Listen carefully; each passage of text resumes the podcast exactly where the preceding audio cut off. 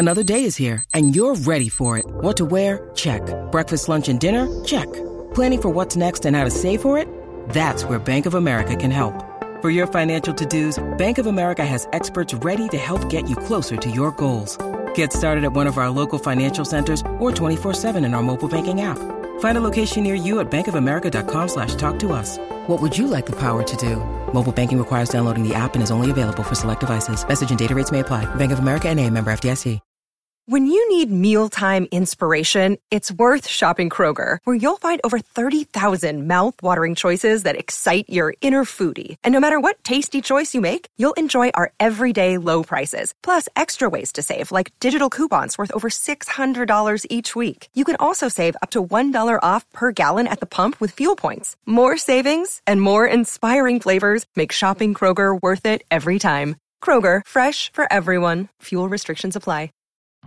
Hey, hey, I'm Jimmy Bullard, and this is me old muck of Fenners. We're back together, son. How are ya? Hi, Bully. Great to be back working with you. What, what we doing here, though? We're starting a football club in podcast form. The only thing we know, it's called FC Bullard.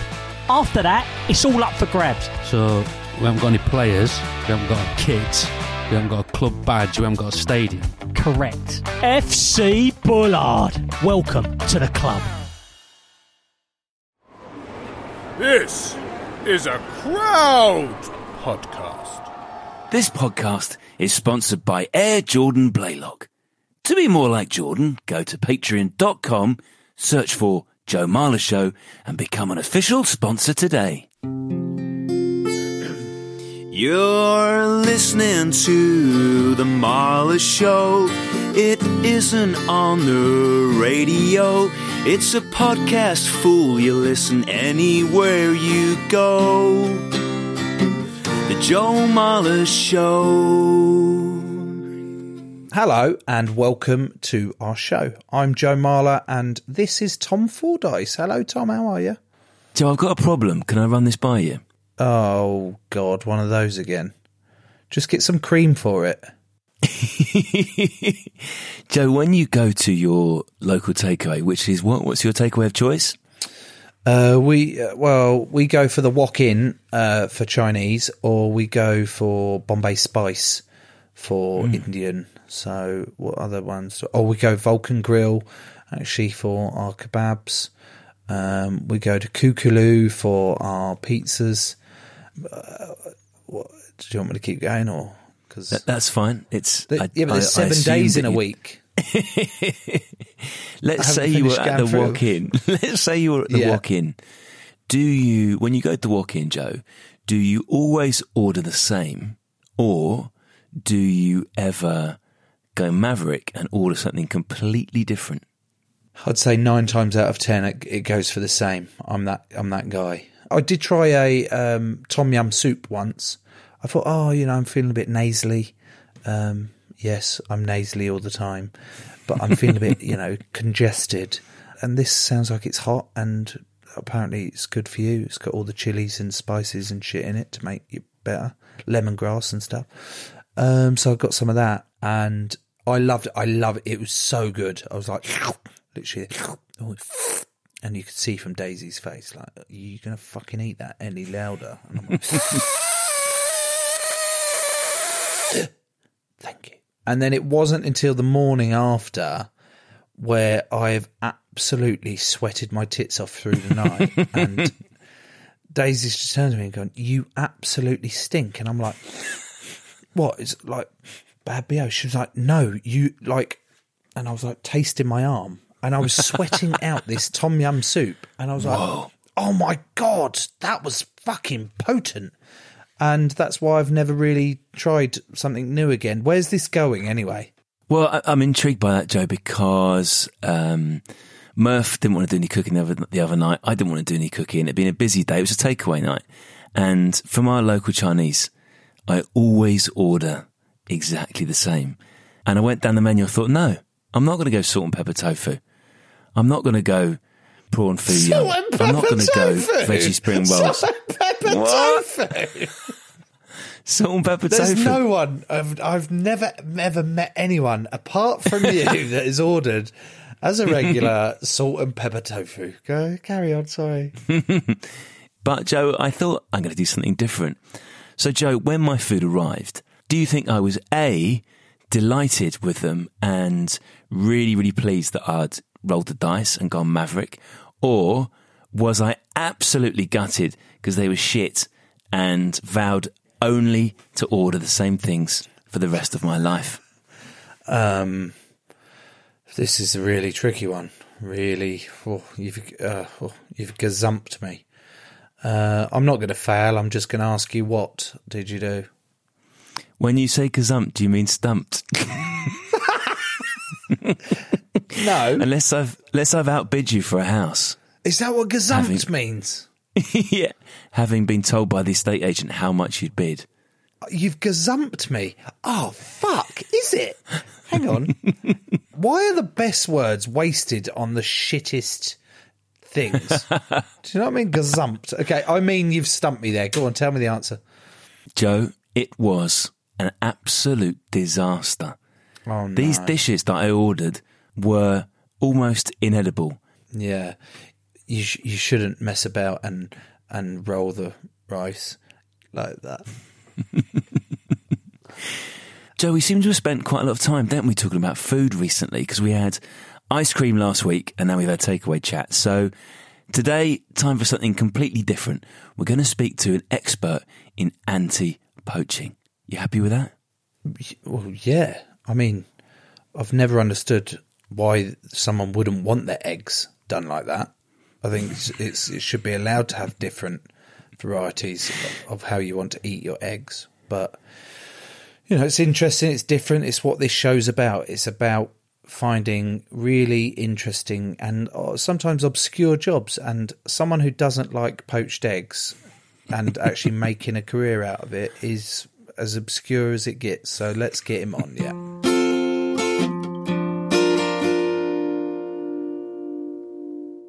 Hello, I'm Sam Walker. I've spent the last few months talking to this guy. I'm a hunter. It's what I do. He's called KC. Our rules of engagement are pretty simple. If we have to pull a trigger on one person, they're all going to go. He's an American vigilante. And there is one of the biggest men I've ever seen, and he's got a knife in his hand. He rescues kidnapped children. There's no feeling in the world like putting a child back in the arms of its parents. by any means necessary. Well, it's ugly. You want me to make sure I don't hurt anybody? He scares me. And he kind of looked at me, and I said, I swear to God, I said, if you do anything other than what I told you to do, I said, I'm going to kill you right here. And he might scare you. About got tears in your eyes right now just thinking about that, don't you? Download the podcast, American Vigilante, Download American Vigilante out now. now. Shrink the Box is back for a brand new season. This is the podcast where we put our favorite fictional TV characters into therapy. Join me, Ben Bailey Smith, and our brand new psychotherapist, Namone Metaxas. Hi, Ben. Yes, this season we're going to be putting the likes of Tommy from Peaky Blinders, Cersei from Game of Thrones on the couch to learn why their behaviour creates so much drama. So make sure you press the follow button to get new episodes as soon as they land on Apple Podcasts, Spotify, Amazon Music, or wherever you get your podcasts. Shrink the Box is a Sony Music Entertainment original podcast.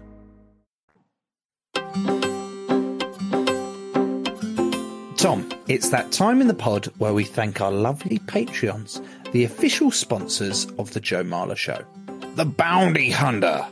It's Alistair Bounty. Flip his name around, it still works. It's Greg Edwards. Philip Hans Zimmer. Sam the Man Williams. Tom Tom Anderson. And the wily old fox, it's Dave Wiley.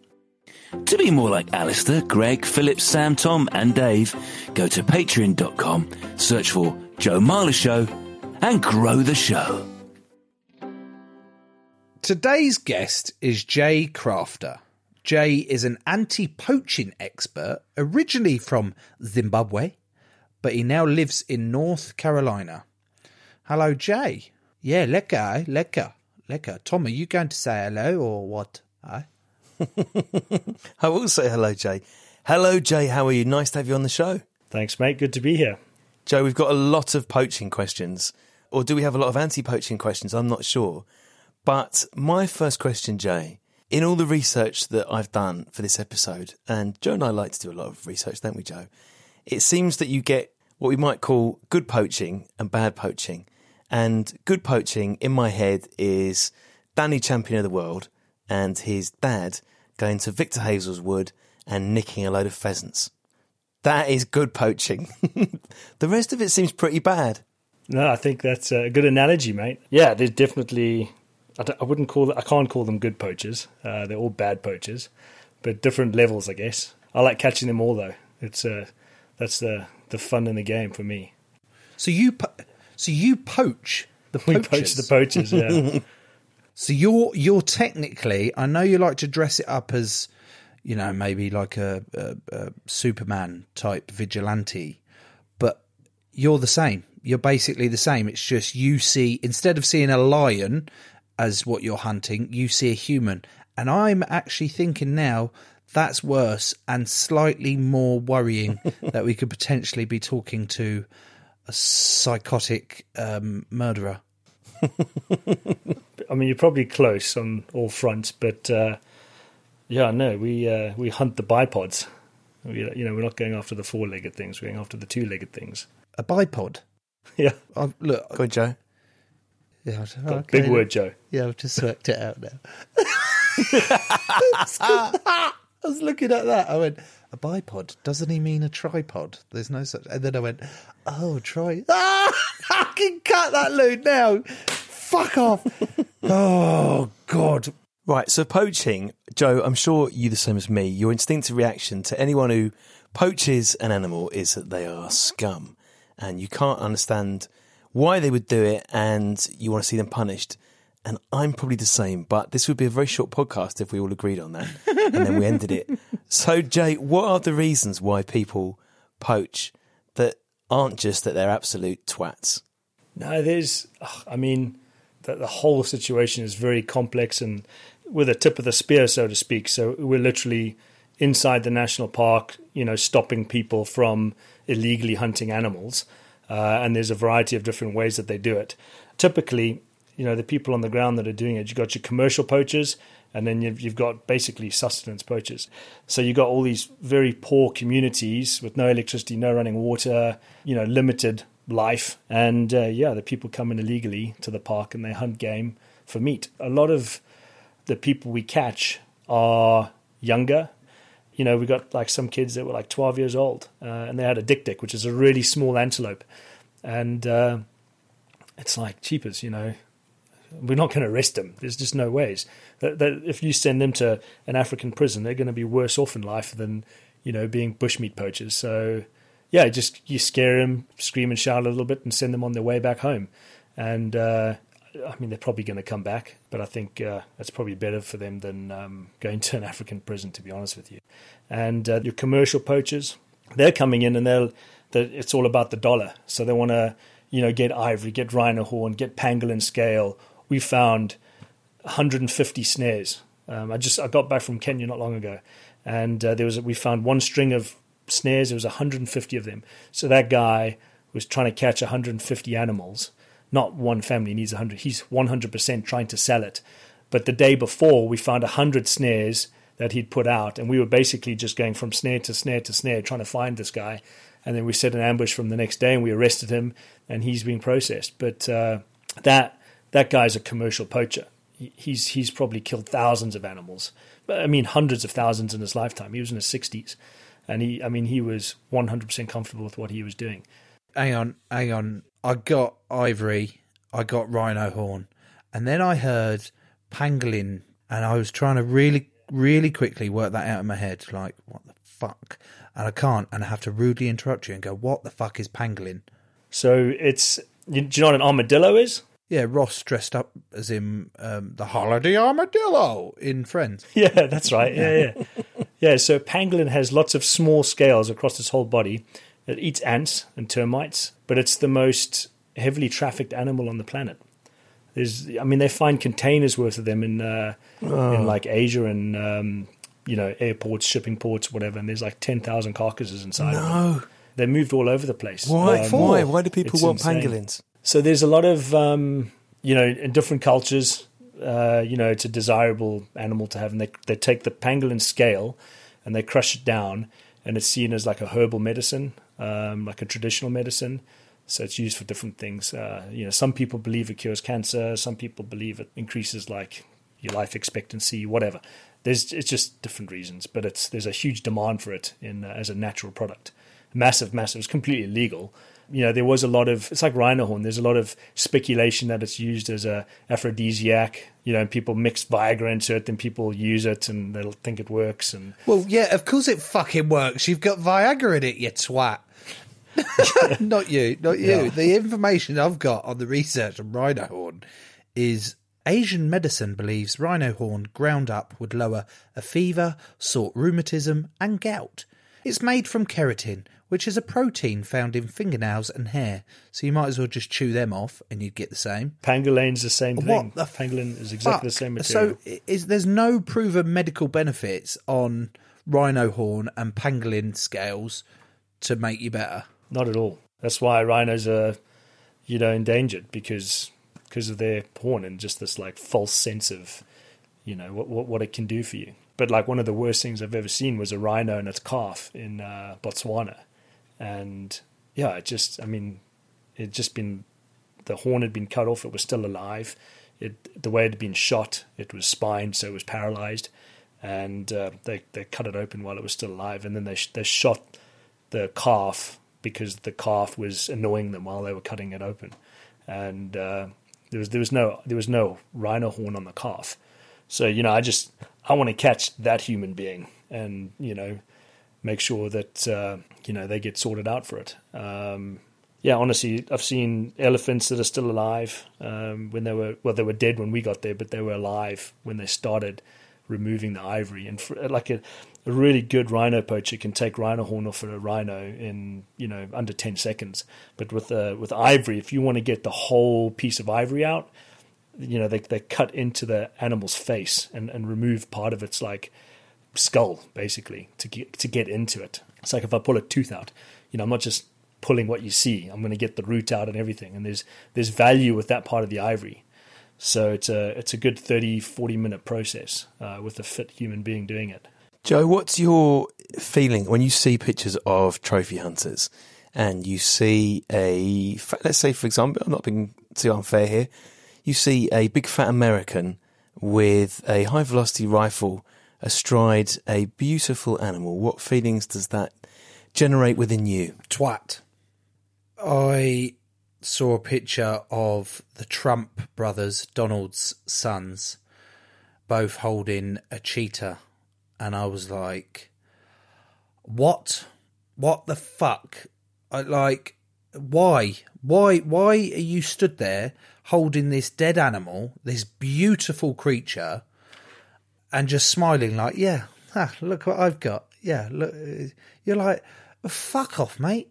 Like, what's your twat? And then another one that uh, on my research, Glenn McGrath. What did you think of him as a cricketer, Tom? You're a big sport nose. Uh, Jay, you're a Zimbabwean. I'm guessing you liked cricket and rugby and shit. So, Glenn McGrath, the cricketer, he was great, wasn't he? I know, I know Glenn quite well. What was the picture? Yeah, What did- what twat. Absolute twat, I'm afraid. There was a picture of him stood over a massive water buffalo, you know, the ones with the curly horns, and a massive gun in his hand, like, oh, hello. Now, you're probably going to turn around to me, it was superimposed and that I was just Googling really bad things, but I'd like it if you didn't, because then it ruins my rant. It's probably not superimposed. I'm sure there's lots of lots of people do it, mate. So why do they do it, Jay? Like what? Because that to me is the equivalent of Joe coming over to mine and then punching me in the face and claiming it as a great victory. Like Joe doesn't need to punch me in the face. Everyone knows that if Joe punched me, he would do a lot of damage. Don't punch me, please, Joe. By the way, I just don't understand how it is. Like, how is that a victory? To Man, this is this is like a a hole that you're putting me in that's we're never going to get out of. So hunting, there's there's obviously two sides to it. There's there's people who are pro hunting, people who are against hunting. I'm going to stay stay right in the middle right now and go neutral on it. I'll give you an example: Zimbabwe. So the national parks in Zimbabwe I think the last count of the elephant numbers was 85,000 elephants in the whole country. And the ecosystem for the, the national herd can hold 55,000 elephants. So there's 30,000 elephants in Zimbabwe, too many.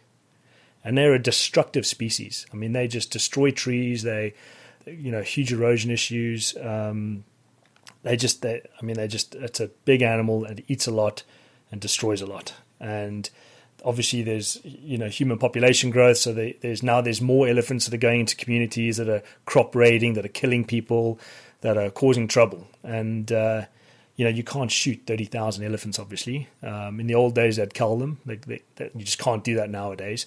And it costs about $50,000 to move one elephant. So you know obviously the Zimbabwean government's going to look at hunting as a solution for it um, to control the numbers. It's never going to control 30,000 elephants. You know, they'll probably shoot, I don't know, I, I, have no idea what the numbers are. Say 50 elephants a year, it's probably more, 100 elephants a year. But even that's not going to make a dent on the population. And that population number is just increasing.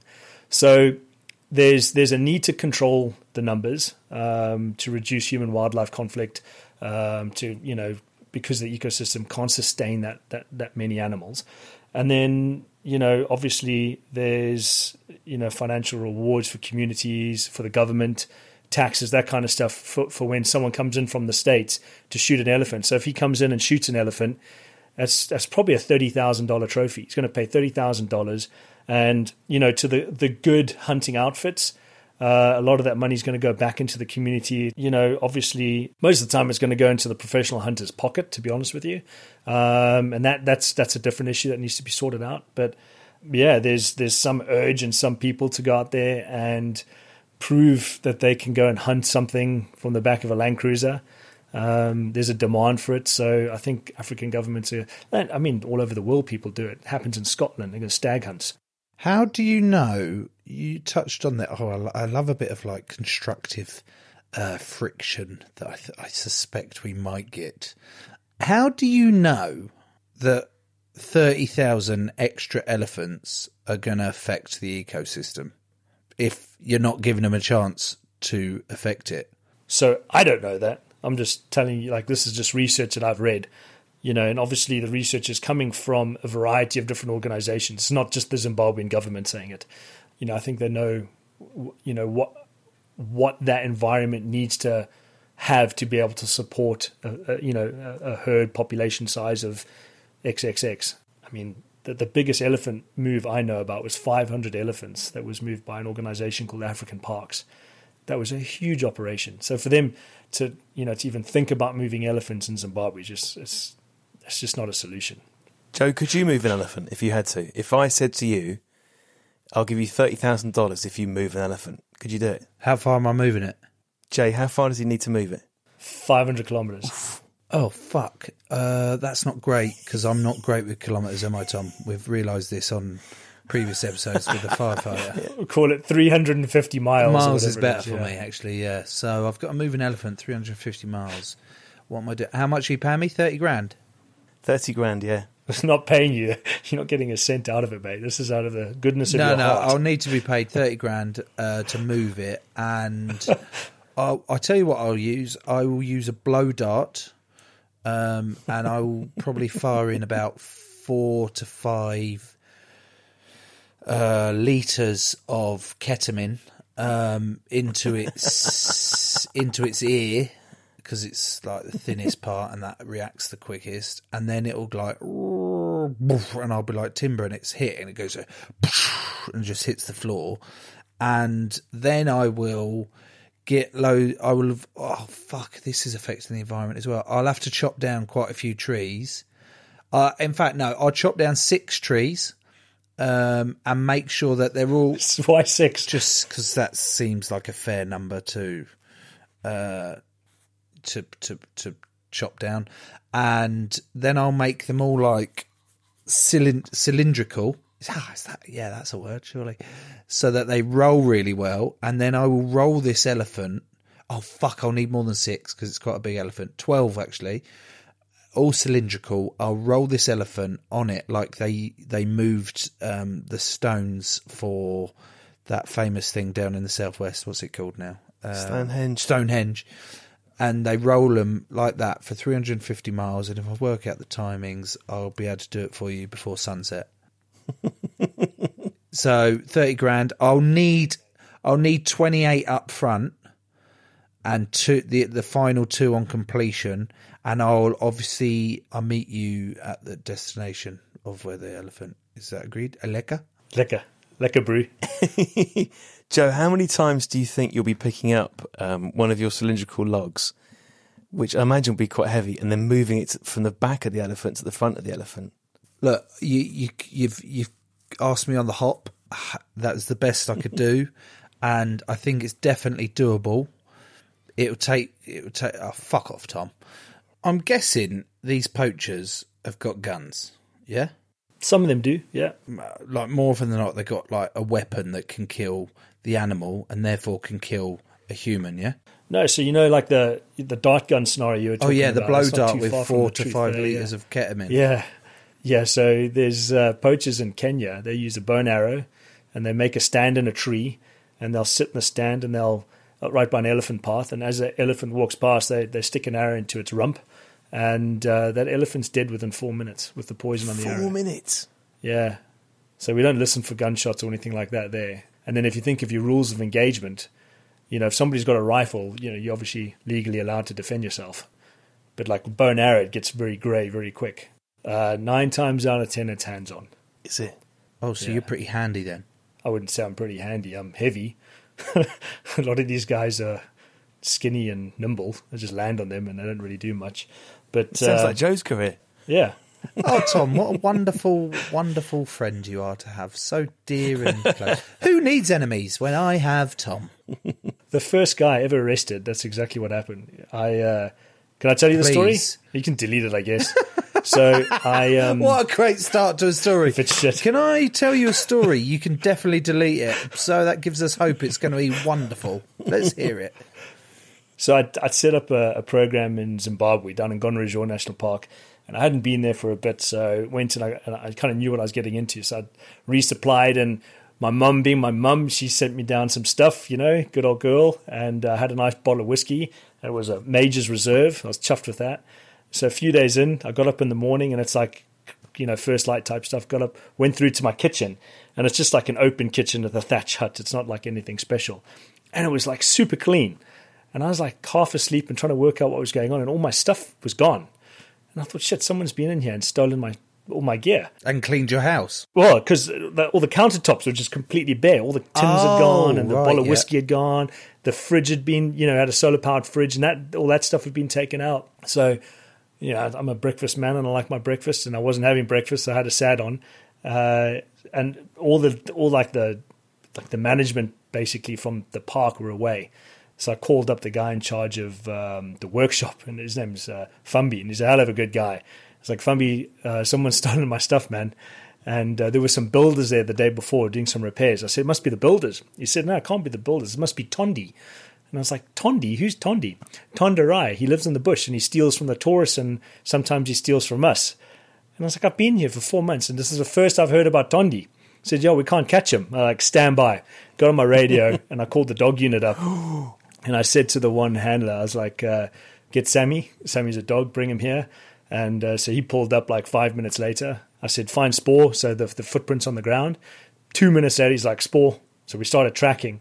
And we are going through the bush and uh, we're tracking this guy. And every now and then you could see a bare footprint and the dog's working beautifully. And we've got this like nice line. We're already, you know, battle drills are, you know, good to go. Come across this little white packet and it's halloumi cheese and it's been eaten and thrown on the floor. And I was like, I know this guy doesn't eat halloumi. So now he's stolen my halloumi, which I love frying at night time. That's gone. Okay, now we're Oh definitely going wow, to catch him. So we carried really on. pissed you off. The halloumi, you know, That right, totally okay. pissed me off, mate. This got this was more than personal. and uh, we came across this campsite, and he'd stolen all the insulation from the the tourist um, cabins. So this like I don't know foil insulation, but it's got like bubbles in it, like bubble wrap. So he was sleeping on that as like a like a bed, and uh, so we found that. We carried on, and we got down to this river. And the one thing that does scare the living daylights out of me in the bush is crocodiles. And uh, so I was like, well, if he's gone across the river, fair game, he's won. And uh, then the dog started tracking along the banks. basically, I decided to take the high ground, and I was running along the top, and the rest of the team was down in the bottom. And then they lost track, and they couldn't work out where he was. And this dude started backing up out the bushes. He he was focused on them, and he was coming up towards me, and I was above him, looking down at him. He had no clue I was there, and all I had on me was was a handheld radio. I just screamed. I was like, "Get on the fucking ground now!" And he dropped. He didn't even turn around anything. And he was built like a brick shit house. I thought if he actually does have a go, he's going to kick kick my face in and get away. But yeah, I was really lucky. So he dropped on the ground, and I just literally jumped on top of him. And then all the boys came out of the bush. And we Did he think But, that uh, your radio he- was a gun? I- don't think he knew what was going on. He just heard me and just panicked and I dropped just to the pictured you putting your radio under, didn't look at me. underneath your t-shirt, and like you know when sometimes when you're younger you'd put a banana underneath your top and pretend it was a gun. I And wish you're was just that like, cool. mate, I've got a fucking like Desert Eagle point oh five under this thing. You get down on the motherfucking floor because you you threw my motherfucking halloumi on the floor, and I am I am not happy with you, you piece of shit. And it turns out that wasn't the case. I'd love I'd love you to have pretended that. I just I just pointed my radio at him and he listened. It's like a magic wand. Did you get the whiskey Like, back? Mate, he drank half Oh, my whiskey. no. Yeah, half it was gone. Mum, that's a good question. Eh? Not many people ask me that. You know what he did? He, he mixed half of it with uh, chicken and boiled it. What? Yeah, at his little camp. Yeah, we found my whiskey. Half my whiskey was in the in boiling in a in a pot that Why? we stole from What- my kitchen. Whiskey what's- chicken? with the chicken. It was frozen chicken. As well, frozen chicken in the pot with whiskey on a fire. That is an And he- absolute and he cut- disgrace. I was livid, mate. I was absolutely livid. Like if there wasn't so many people there, we probably would have had a different outcome. But uh, no, yeah, it was. Uh, yeah, it was pretty frustrating. What about? So we've talked a lot about what happens in Africa, Jay. What about the stuff that happens in the oceans? And I'm thinking about sharks. And Joe, I'm sure you were the same. As a child, I was terrified of sharks, Jay, despite the fact that the chances of me being attacked by a shark were so low as to be impossible. So I grew up terrified of sharks, and now when I hear what happens to sharks, I love sharks, and I feel so so sad about what is happening to sharks. This this surely cannot be true. A hundred million sharks, a hundred, a hundred million sharks are killed every year throughout the world. Who's that's not that that's not true. Is that true? I don't know, mate. Uh, I couldn't tell you Right, if it was true or Lou, not. Lou, Um, Lou, Lou. Are you listening, Lou? She is. She's trying to find her shark fact. Well, Lou, you've obviously 100 million given me does these seem nuts. very high number. A hundred million sharks. A hundred. Fuck off. A hundred million sharks. There's not a hundred million sharks in the world, Lou. I can't say that as a fact. There, I don't know. There might be. What? What? It's a There's big not part of the fucking planet, hundred million the ocean. people, mate. How's there hundred million sharks? What do you mean there's not 100 million people? See, Joe, you put your foot in your mouth, mate, by saying that. What do you mean? Hang on. Was it like seven billion people or something? Fuck something? off. oh shit. Okay, we'll keep the shark fact and make sure you delete that little bit we just had. oh fuck. Never ever ever question the producer of a podcast that is giving you facts. I am so sorry, Lou, please. So right, a hundred million sharks. Let's start again. A hundred million sharks are killed every year throughout the world. That is mental. That absolutely blows my mind. Because what do they want it for? What do they want a shark? What do they what? What do they want? It's fin, or what for? For some soup. I'm, I'm, yeah, shark fin soup. I'm eh? picturing shark fin soup and going. That definitely tastes like arse, like like singed, burnt arse hair arse. I mean, it wouldn't even look good in a soup, Joe, would it? Like, because you, I- don't know, do they do they liquidize it, or do you just have like a, a bowl of gruel with the, with the fin sticking out of it, like a horrific tiny paddling pool? I think it's quite obvious that neither you or I will ever taste shark fin soup. But I mean, what does it actually taste of? Do you think? Look, it doesn't. Believe it or not, it does not taste like singed, burnt arse hair arse.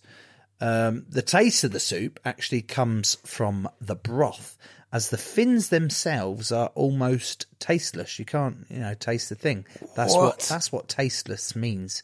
Rather than for taste, the fins are used for their snappy, gelatinous texture, which has been described as chewy, sinewy, and stringy.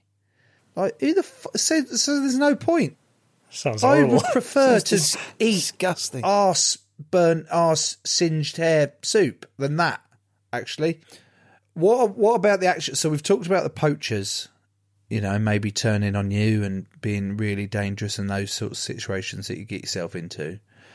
What about the animals? Do you ever find yourself that you're trying to protect them, but they kind of confuse you as a poacher, or they're just scared shitless of you and they've just gone for you instead? Have you ever been in a situation like that? Yeah, no, a few times. Elephant herds along the Mozambique border, for example, in Zimbabwe, they're very cheeky. I don't know how to describe it. They uh, they're a lot more aggressive than if you're further, oh, if, you know, if you're on the other side of the park, yeah, inside Zimbabwe. They just they just know people on that side of it, of the park are going to try and hunt them and kill them. There's been times like the the worst, or the, the I would say not the closest, the most dramatic kind of scenario I can give you that that happened to us. Um, we were laying a track for a dog, uh, me and a friend of mine. And what what had been happening is we'd been having poachers come into the park at night time. So when you when you don't have dogs, the visual tracking it, you know just becomes obsolete because it's too dark to visually track, and you can't use a torch or anything like that because you can't see it because then the poachers will see you. Um, so they would be coming in just before sunset, covering about three or four kilometers, and then getting into this like really rocky area where you can't even visually track anymore, even if it's light. And then they just disappear, you know, after like six or seven k's. So basically, we're recreating that scenario through a training event. So we laid the track. Uh, nobody knew it was happening. We were like, you know, being fake poachers. Uh, we wore the same footwear as poachers, so they would think they were poachers when they see our footprints on the ground, um, not military style boots. And we passed an elephant. It was a, this like dominant elephant path that basically handrails the river. And this it was a, a bull of about 15 years old, and he, you know, did his trumpeting and waving his ears around, and you know, shouted at us type thing. And we just carried on uh, laying the track. Um, the team came up behind, and that same elephant charged them. Uh, he got to about I don't know. He was within three meters of the team. What? Uh, and he, when he stopped, uh, we've got it on video. Um, it's quite a cool little video.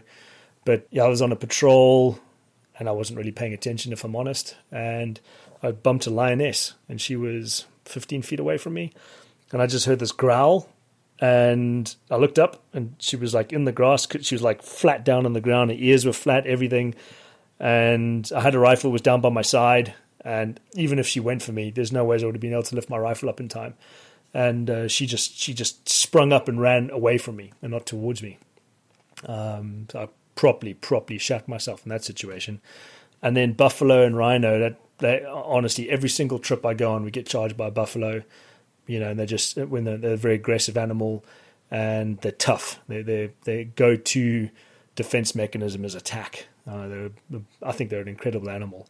Uh, but if you've got like buffalo around you within 100 meters, there's a good chance they're going to come towards you. Uh, and then the last one's black rhino. They, those black rhinos are very aggressive, but they run in straight lines, which is quite cool. Um, so as long as you get out their way, they're going to keep running away.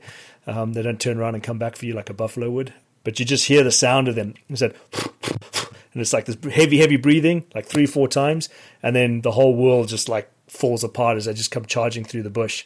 And they just carry on running. If you, hopefully, you get up a tree or get out of their way quick enough. It scares the living daylights out of that you. you spoke about earlier about the elephant charging you, and you said, "Oh, yeah, it's yeah, it was it was pretty crazy, but it was quite cool. We've got a three to four minute video of it. You know, pretty cool. Nothing is fucking cool about an elephant charging you. I was I was fourteen when I was in Zim, and we we went up to Lake Kariba, and we had one of these houses right on the river or whatever the fuck it's called. I can't remember. Lake, um, obviously. Dam. Dam. Thank you. Yeah. and uh, and there was this section that there was a couple me and a couple of kids that were sitting on this like wall hanging over a bit, and out of nowhere, this fucking giant elephant is come storming through, mate. Honestly, we were like, Hang on, a giant, a giant elephant. I mean, because elephants are big. Well, I was fourteen. You mean a like- giant? No, I'm, I'm trying to add some suspense to the story, you tit. Okay, it was a normal sized elephant which felt ginormous to 14 year old me and the younger lads that I was with. And we were away you. from the adults that we were with at the time. So they're like, oh no. We're like, what do we do? Don't move, don't move. And immediately I've got all these things going through my head. Oh, you shouldn't make eye contact. you shouldn't make eye contact with an animal. Don't look at it. Otherwise it'll know you're angry. It can sense fear. Really puff out your chest because, you know, it can definitely sense if you're shitting yourself. And if you're not, it'll be scared or whatever. And it like semi charged us as we were sat on this wall. And then you just described as well that eh, for about that rhino for whatever reason just was like, oh fuck it, made it all it's like Mock charge. and then turned off and went the other direction. So then when we got the chance to leg it, we legged it back into one of these boathouses that we were in and we're hiding and the elephants then turned and come back and there was a couple of cars parked out the front.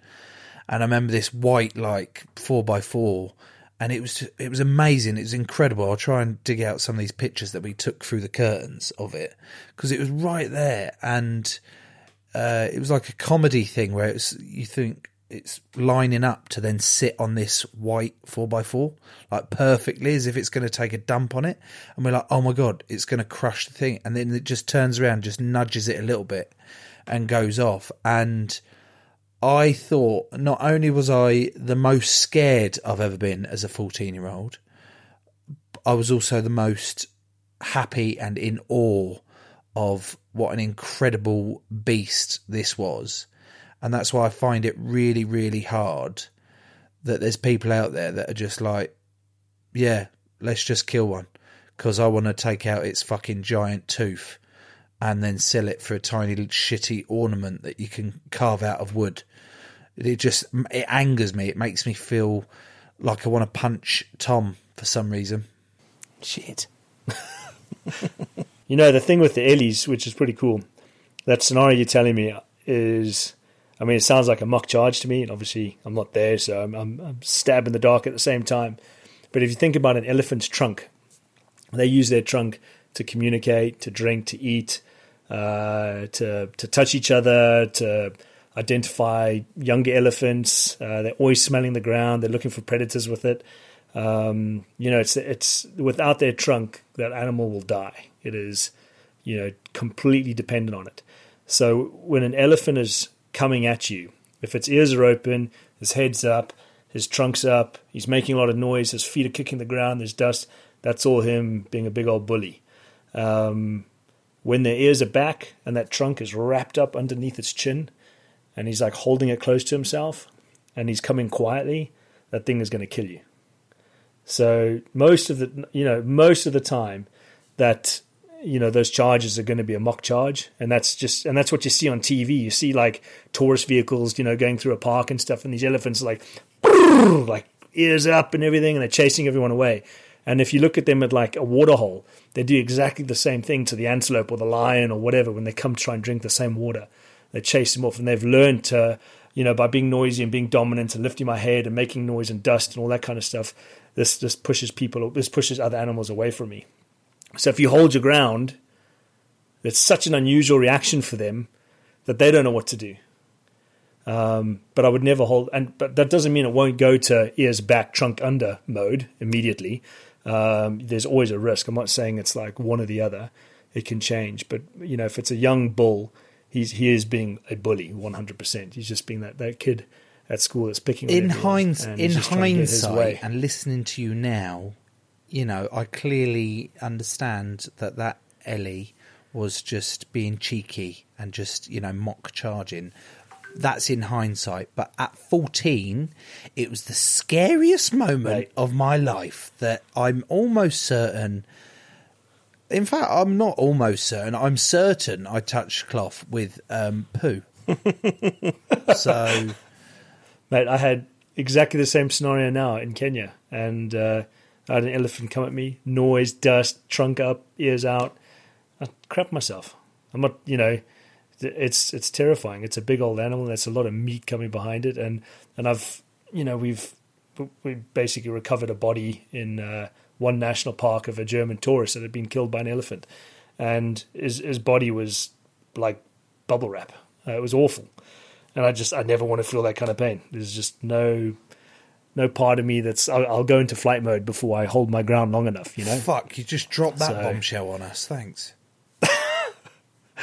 people get killed by elephants all the time in Africa, mate. Yeah, but it's usually sure, surely it's usually their fault. I mean, that's a bit uh, generalization, but No, so I mean, so that program I told you about where that guy Tondi stole my whiskey. He, uh, when I first got there, you know, I hadn't I hadn't been in the bush for about, man, a good fifteen to eighteen years or something. And you know, I'd, I'd been in the army and I'd been to Kosovo, Bosnia, and I thought I was a bit of a tough guy. I got out I got humbled that first week that I was I was like you know at the bottom of the food chain there. So I was you know very nervous about being in the bush and being around these wild animals that you know I hadn't I hadn't kind of like spent time with. Uh, but I was really lucky to work with some really cool people who who do it all the time, way more than I do. They work in conservation, and the one guy I went out with Hugo, brilliant, brilliant man. He he like taught me so much about elephants and, and about that bush. And the one weekend, you know, where I'm basically having a bit of downtime, catching up on paper. We said, "Do you want to go on a fishing trip?" It's like hell yes. I went fishing with him and the family. Went to this place called Chitovi, which is a beautiful rocky river, and did some tiger fishing. And uh, I, I put my tent up in the in the car park. I woke up that night and look up, and I've I've got about thirty elephants around me, and I was in a mosquito dome tent. I wasn't in a real tent, just a mosquito net to keep the mozzies off me. I could see everything around me. Full moon, could see all the elephants. And you know, Hugo's the guy said to me like, if you if you approach elephants, you're going to get in trouble, but they choose to approach you. So if you're sitting quietly in a vehicle at a sunset, you know, booze cruise, whatever, you know, having a good time, just being respectful of the environment, and they come to you, they will walk past that, you know, they'll stop and they'll eat the grass and trees or whatever around you, but they'll move on. Whereas if you take that same vehicle and you drive towards them, that's when they get um, offensive, and that's when they they're going to change their game plan. So, yeah, like the, the the best advice I ever have for anybody in the bush is always just be respectful of the moment. You know, don't try and intrude on them. Like we're guests in their environment, um, and we should appreciate what's going on there. And that's that's how I look at it. So even when we're on a foot patrol, if I know there's a lion ahead of us or if there's elephants ahead of us, you know, we're going to bypass them. We're going to detour. it, We're going to make a plan to stay out of their space. And if they choose to come into our space, that's a totally different situation. But I've had leopards walk past me within two meters of me. Good friend of mine, Mike, he, him and I were sitting having a beer. We're on this like kind of like veranda type thing. Have you ever heard a leopard? It makes like a sawing sound. It's a pretty pretty cool thing. Can you just give us an we Could hear example? this. I can. I'm going to give you my best leopard uh, example. But you really want me to? Okay, sounds like a. No.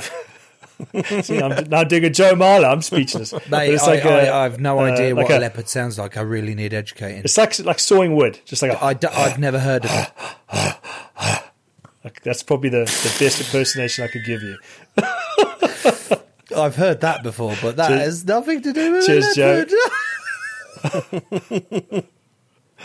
But uh, yeah, he just carried on walking past us, making that sound, and uh, he was right there. I mean, a beautiful big tomcat, and uh, I mean, it's just yeah, we were just sitting by a fire having a beer, and he approached us and went straight through. I'm not gonna lie, hairs on my neck were sticking up, and you know, there's a there's like every muscle in your body is ready to like bolt, and hopefully I'm faster than the other guy.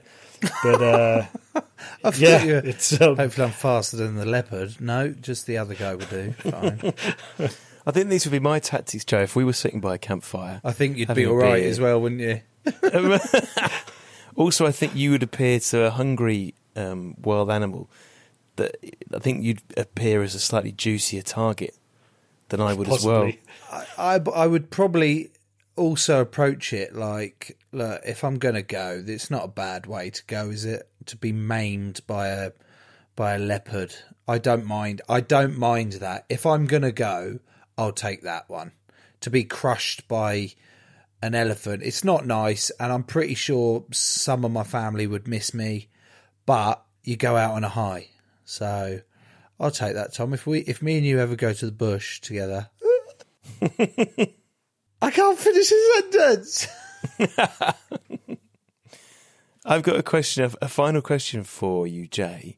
I'm assuming by the size of their ears that elephants have an excellent sense of hearing. Is that fair? Yeah, yeah. They've got really poor eyesight, great sense of smell, probably one of the best on the planet. At great hearing. They also feel through their feet, communicate through their feet. So have you ever heard an elephant rumble, like their stomach rumble? No. They make that like boo boo boo boo boo boo sound in their stomach. Um, that's that's a form of communication, and they can actually feel that. They reckon they communicate through seismic um, communication. Wow. Well, if an elephant has hearing that good, let's say you were listening to this podcast in the bush, is it possible that the Joe Marler show has been listened to by elephants? Oh, 100%. What? Yeah, no. I, Joe Marler show has definitely been listened to by uh, lots of different African wildlife. What? So hang on. If if me and you go out of the bush, Tom, if me and you go out in the bush, we we won't be attacked, but uh, or maybe we will be attacked. It depends what episode they've listened to.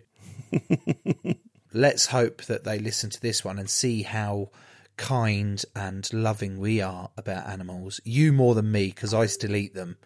Um, whereas you've chosen not to, but my wife doesn't, so that kind of balance things out, does it? Surely, no.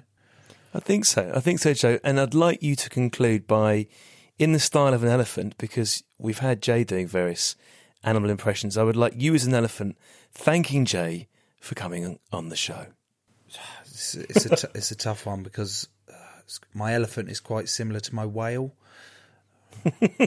Um, and where where's the elephant from? Is it is it an African elephant? It's yeah, it's a Zimbabwean elephant. Oh, which- Zimbabwean. which might help okay, you. Careful. You got to get the twang right for that one.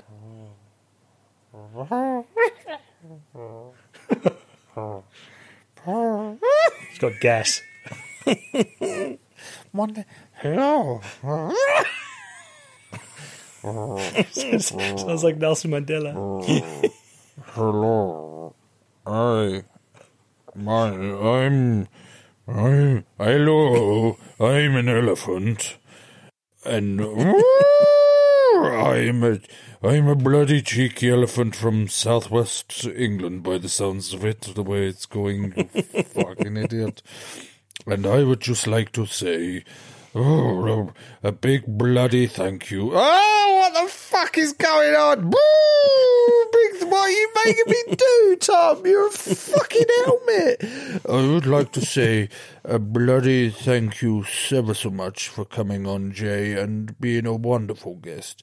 Fuck off, Tom. I am sick to my back tusks of you forcing me to do shit like that. Jay, it has been brilliant to sit here and listen to you tell stories, and thank you so much for coming on, mate. No, guys, thanks very much for having me. I really appreciate it. Quarter Joe, I mean, that was heavy going at times, the episode, but in the best possible way. I liked him. He, I'm disappointed that the listeners couldn't see him because he was a very handsome man, um, and also someone that you just go, oh fuck yeah, he's chasing bad guys. He had a bit of uh, the Rock. Uh, he was like a he was like a mix between the Rock and um, Jason Statham. Yeah, he was. Good shout. But like a half Zimbabwean version. I quite liked it. Like you know, uh, I'm sorry that we're somehow talking about my sexual attraction to him. Um, I thought he looked wonderful. I really enjoyed his voice. And he basically wanted to say, I want to chase these fuckers down and I want to beat shit out of them for killing these animals or doing doing wrong to these animals. But he, he didn't want to do that across the thing, so I'll do it for him. Yeah, that's what he wants to do, motherfuckers. But he was cool. Nice.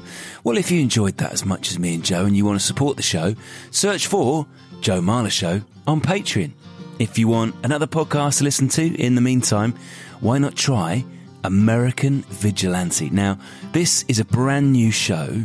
It's about a man called KC. He lives off grid somewhere in the US and he takes the law into his own hands. He might have killed people. He claims to have saved the lives of abducted children and he could be a massive fantasist. We're not sure, but he is captivating and you should listen to him.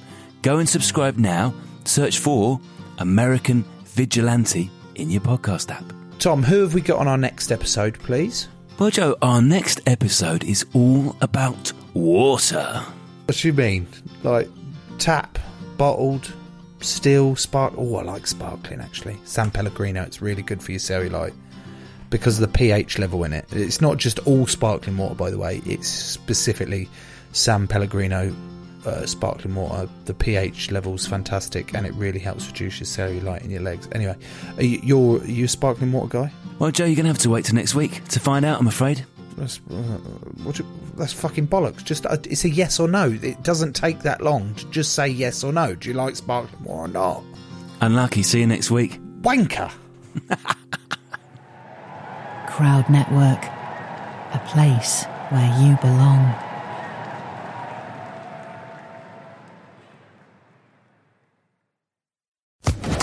Social Podcast Network.